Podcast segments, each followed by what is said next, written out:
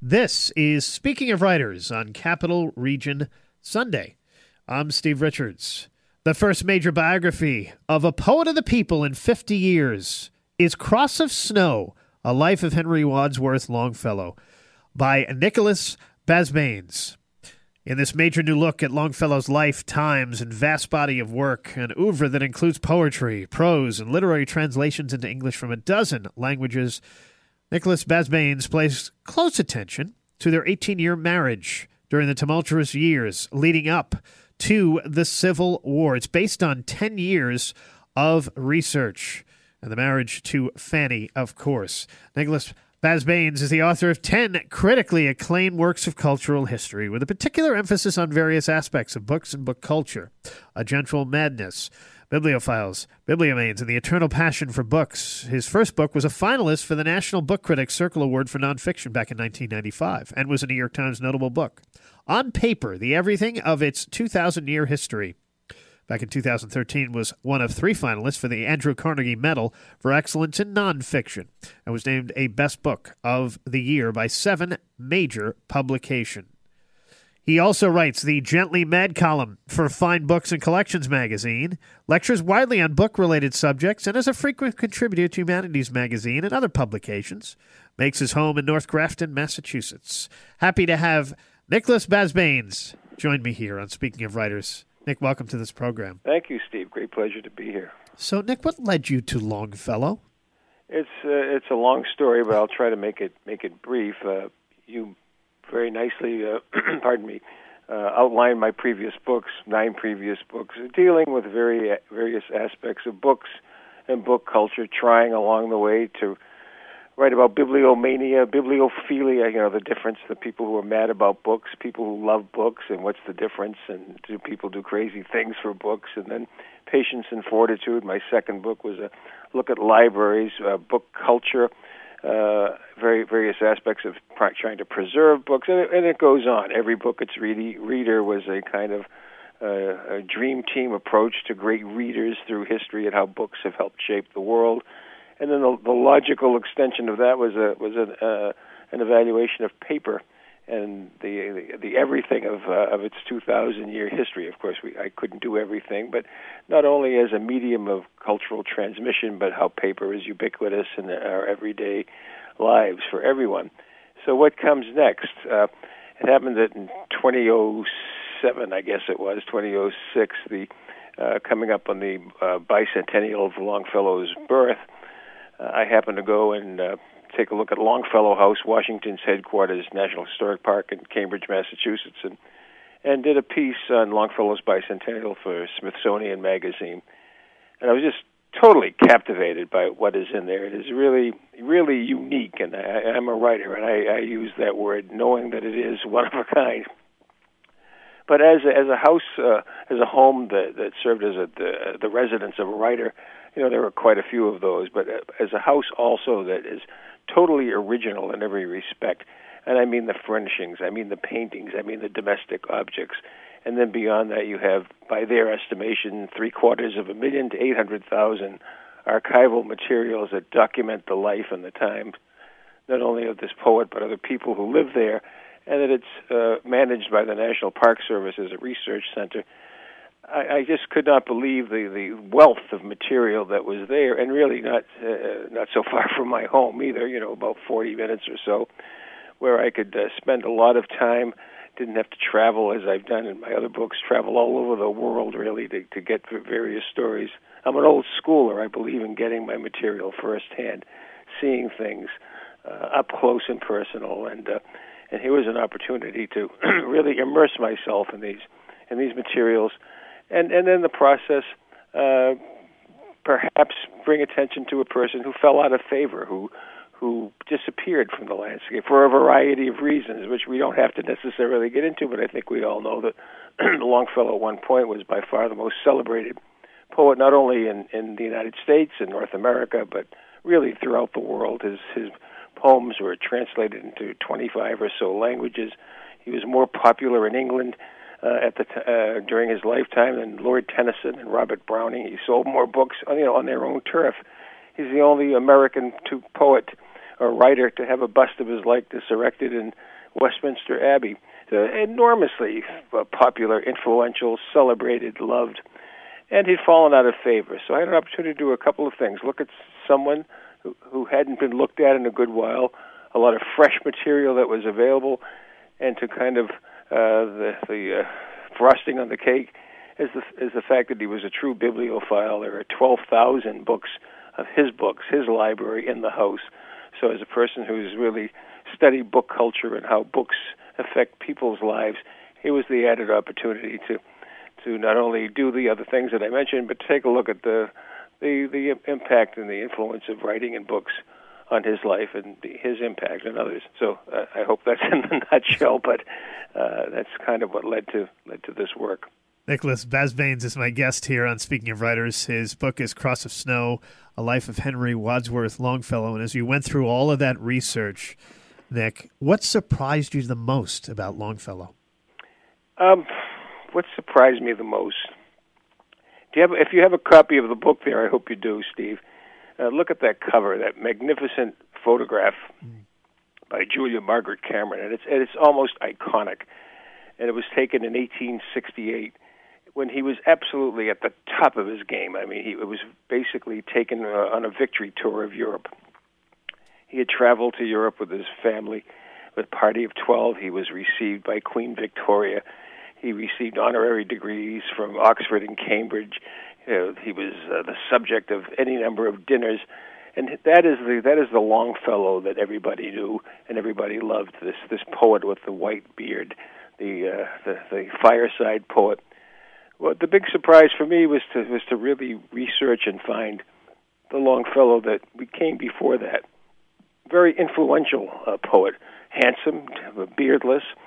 Both of his wives, his first wife Mary, died quite tragically when she was 23 years old during a trip to Europe, and we write about that. And he was devastated, grief stricken and he thought he'd never have happiness again. And then all of a sudden, he's struck by lightning, and he meets this magnificent young woman in, in Switzerland, uh, and he goes crazy over her. And there's a seven-year courtship, and to uh, to to find this very passionate Longfellow, actually, this this this Longfellow who's a very human, uh, decent person that I was able to to study and to learn uh, so much about. And the fact that that I have to tell you the the 19th century I, I can't I just can't tell you how much I enjoyed uh, immersing myself in a time when people wrote beautiful letters they kept wonderful journals they really documented their lives. And as a writer who really likes to use a lot of dialogue who likes to allow my subjects to uh, speak for themselves you, I want to hear their voices I want my readers to to hear their voices I was able to do that because they had such a wealth of material.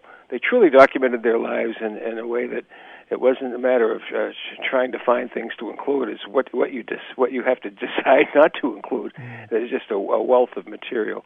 But I guess it was the discovery of this this this this individual who became the great uh, iconic fireside poet. Not that I ignore the later uh, the the individual that everyone knew and loved, but I think that, uh, as you as you mentioned quite uh, eloquently in your opening, thank you very much, is that these 18 years of their marriage, 1843 to 1861, coincide with the the build up, the run up to the Civil War. And these were such consequential times, and they were a part of it. They were in the middle of it, and they talk about it, and they talk about it with other people.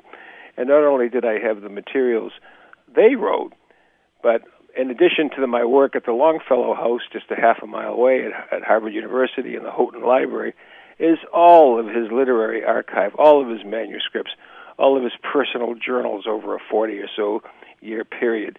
So I was able to actually, actually, I photographed every, digitally photographed every page of his journal, thousands of thousands of images, because the journal has never been published in its entirety before. So all of my readings from his journal are original and I was I, I was able to have take the time, and I gave myself as much time as I needed to go and just immerse myself in this material, and to try and see who this person was, how he became this iconic person, and uh, how he interacted with these people around him. And the great, great surprise, I guess, surprise number two, and this really wasn't that much of a surprise because I went mindfully into the project, hoping, planning to really give a full life of his wife Fanny Appleton Longfellow. When you talk about the title Cross of Snow, that is a direct reference to her. That's a reference to a sonnet Henry Longfellow wrote in 1879 on the 18th anniversary to the day of her death. They were married 18 years, and she dies quite horrifically. And I hate to give that away right now, but it's you know it's a matter of fact. People, I guess, know it. Maybe they've forgotten that about her, but she she had a horrific accident, uh, a domestic accident with matches, and and and to talk about the loss of his first wife, how how grief uh, stricken he was after that. Well, this this is just beyond beyond comprehension. But he had five children; he had to take care of his children, and so you. Uh, uh, you look at the life afterwards, and he lived another 22 years afterwards, and he was still very, very productive. Uh, but I really wanted to profile his wife, Fanny Appleton Longfellow, and I and I, I think uh, something that hasn't really been done at all before, other than you know mentions little profiles of her. But when Fanny dies in 1861, usually she falls off the margins, and we really don't have an opportunity to see who she was. And she was quite brilliant. I mean, she was easily as as as bright and brilliant as he was, and and and what I try to show in the book is that this was not only a very loving marriage, a very productive marriage. Uh, after seven years of wooing, finally, once they they uh, uh, come together, they're inseparable. I mean, Henry says at one point, "It is our theory of life to never be separated," and pretty much they never were. That's why you find very few letters between them. For the hundreds of letters that they wrote, I could only find nine letters that Fanny ever wrote to him, and one of the reasons is one, for many years they didn't speak prior to their marriage, and then once they had their rapprochement and they're married, they're hardly ever apart. So there was never any reason really for letters. You know, you compare that to the Brownings, Robert and Elizabeth Barrett, and, and Elizabeth Barrett Browning dies ten days before Fanny, so they're exact contemporaries. And in that instance, you have a marvelous suite of courtship letters. Well, we don't have that here, but we have other things. And uh, if I I failed to mention the, the, the letters at the Houghton Library, also the incoming letters that Henry received from hundreds, if not thousands, of people. He saved everything, and they're all there. So I was really able not only to look at the letters he wrote and she wrote, but the letters that he received from people varying from, you know, Charles Dickens to Edgar Allan Poe and Charles Sumner, and you can go on and on and on. And you get you get two sides of a conversation, and you get textures that you you really uh, uh, I have to say it was surprising to to discover for their richness and for what they were able to tell me about not only these individuals but the life and what was going on around them. Nicholas Basbanes is my guest here on Speaking of Writers. Uh, his book is Cross of Snow, a life of Henry Wadsworth Longfellow. We're talking about his marriage to Fanny in 1843, marking, in his words, quote, a vita nova of happiness. It ushered in a period that wound up, you know, he, cre- he created that great canon of poems, including Evangeline, Hiawatha, Paul Revere's Ride, and The Courtship of Miles Standish, notably among them. Nick, what would you like readers to take away from this book?